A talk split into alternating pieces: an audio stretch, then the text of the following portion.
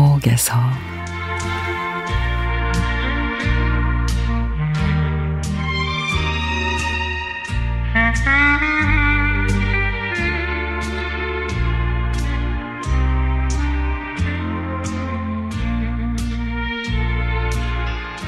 며칠 전에도 저는 평소처럼 잠자기 전에 딸아이에게 동화책을 읽어주고 있었습니다.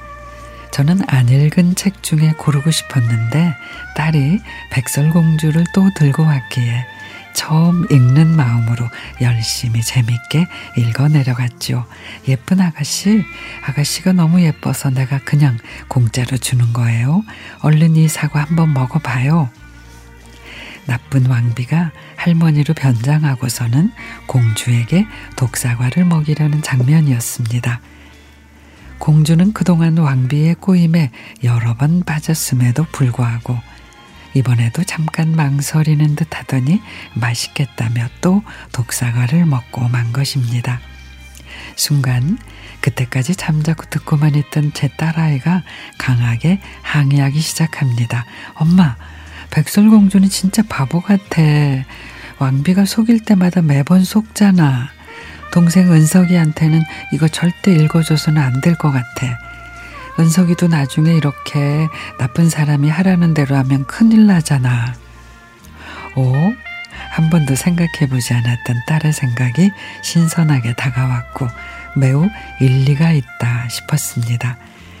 항상 학교 갈 때면 차 조심하고 낯선 사람이 뭘 사줘도 따라가서는 안 된다 하며 당부를 하는데 이 백설공주처럼 어린 동생이 혹시 그렇게 따라할까봐 걱정이 엄청 됐나 봅니다.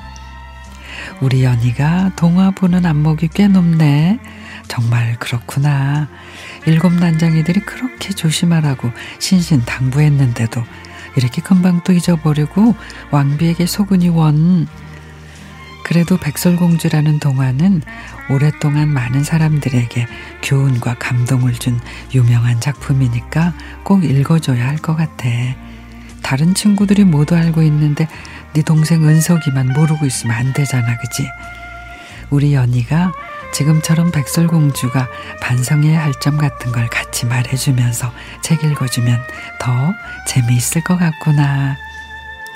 이 말 한마디에 큰 자부심을 갖게 된 딸은 그날 이후부터 짧은 동화 한 편을 보더라도 자신의 생각을 최대한 접목시켜서 보려고 노력하는 것 같았습니다. 나중에 논술 학습에 큰 도움이 되겠다 싶어서 응원하고 있습니다. 딸아이가 자신의 주관을 가지고 폭넓게 사고하면서 바르게 성장해 가도록 저 역시 잘 지도해주는 부모가 되어야겠습니다.